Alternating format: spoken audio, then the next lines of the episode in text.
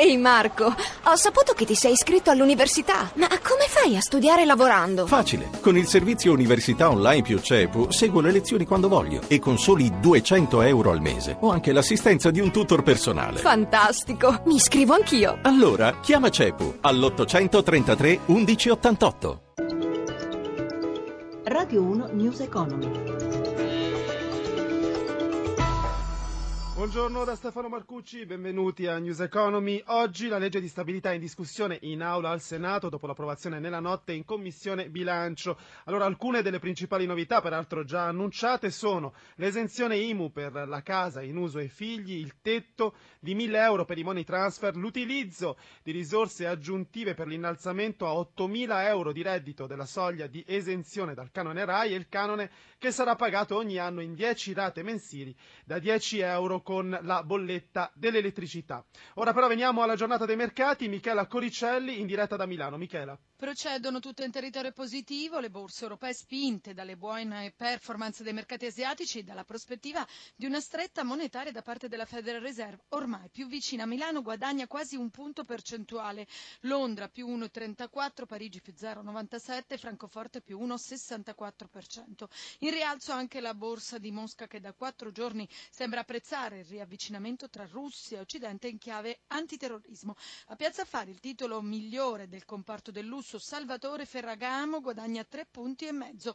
Pochi titoli in ribasso sul Fuzzi Mib, Terna perde oltre un punto percentuale, forte soprattutto il settore bancario dove spicca il Banco Popolare con più 2,03% dopo le dichiarazioni dell'amministratore delegato Saviotti su possibili novità entro fine anno in tema di aggregazioni. Lo spread fra BTP italiano e Bundo tedesco a 102 punti base, intanto l'euro resta sempre molto debole, si scambia un dollaro 06 e 87. Linea allo studio. Parliamo di tassa sui rifiuti che continua a correre tra il 2012 e il 2015, secondo un'analisi della WIL è cresciuta mediamente del 32,4%, un maggiore sborso per le famiglie pari a 72 euro in media, così si è passati da una tariffa media annua di 224 euro a una di 296 euro. Il segretario confederale Guglielmo Loi, intervistato da Gelsomina Testa. Si parla molto della Tasi, dell'IMU, come è noto colpisce nel sentimento degli italiani, ma ci sono altre tasse che sono più pesanti, a volte più giuste, a volte meno giuste e colpiscono in maniera indifferenziata tutti i contribuenti, in particolare appunto la tassa sui rifiuti che nel silenzio quasi generale continua a aumentare ogni anno ed è controtendenza rispetto alla volontà di abbassare la pressione fiscale. La Tari quindi non è oggetto del blocco dei tributi previsto dal governo per l'anno prossimo? No, non è previsto. Il blocco vale ovviamente per la Tasi, anzi l'azzeramento, vale per le addizionali comunali, ma non vale sulla tassa dei rifiuti, perché per legge i rifiuti devono essere pagati eh, direttamente dai contribuenti che devono coprire appunto il costo generale e questo combinato con il taglio a comuni, eh, il caso delle province, può comportare che alcune amministrazioni per stare al passo con i costi decidano ancora di aumentare appunto la tassa sui rifiuti.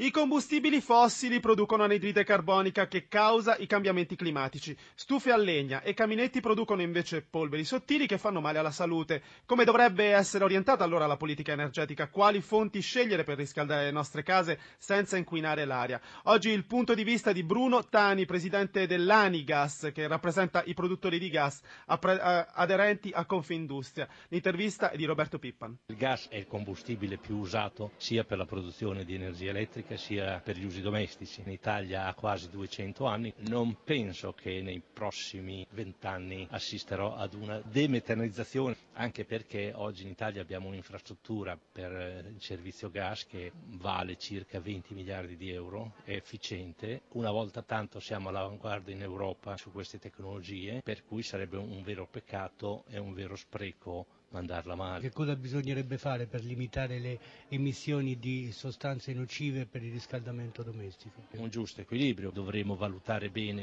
i contributi alle rinnovabili se sono troppo bassi, troppo alti e quindi dosarli, dovremo anche valutare bene che il gas è la fonte fossile più pulita che esista perché la semplicità della molecola fa sì che nei prodotti della combustione ci sia meno CO2, a parte che ci sono anche tecnologie per sequestrare la CO2 nel sottosuolo ce n'è in abbondanza perché l'autonomia oggi è stimata in 120 anni, 40 anni fa l'autonomia era 50 anni, con i consumi molto più bassi. I prezzi sono bassi, sono convenienti, converrà rinunciare prima ad altri combustibili più pesanti, più inquinanti, cito il carbone ed altri che ancora si continuano largamente ad usare solo perché costano poco, sarà meglio non spiazzare il gas, ma cominciare a spiazzare quelli più sporchi.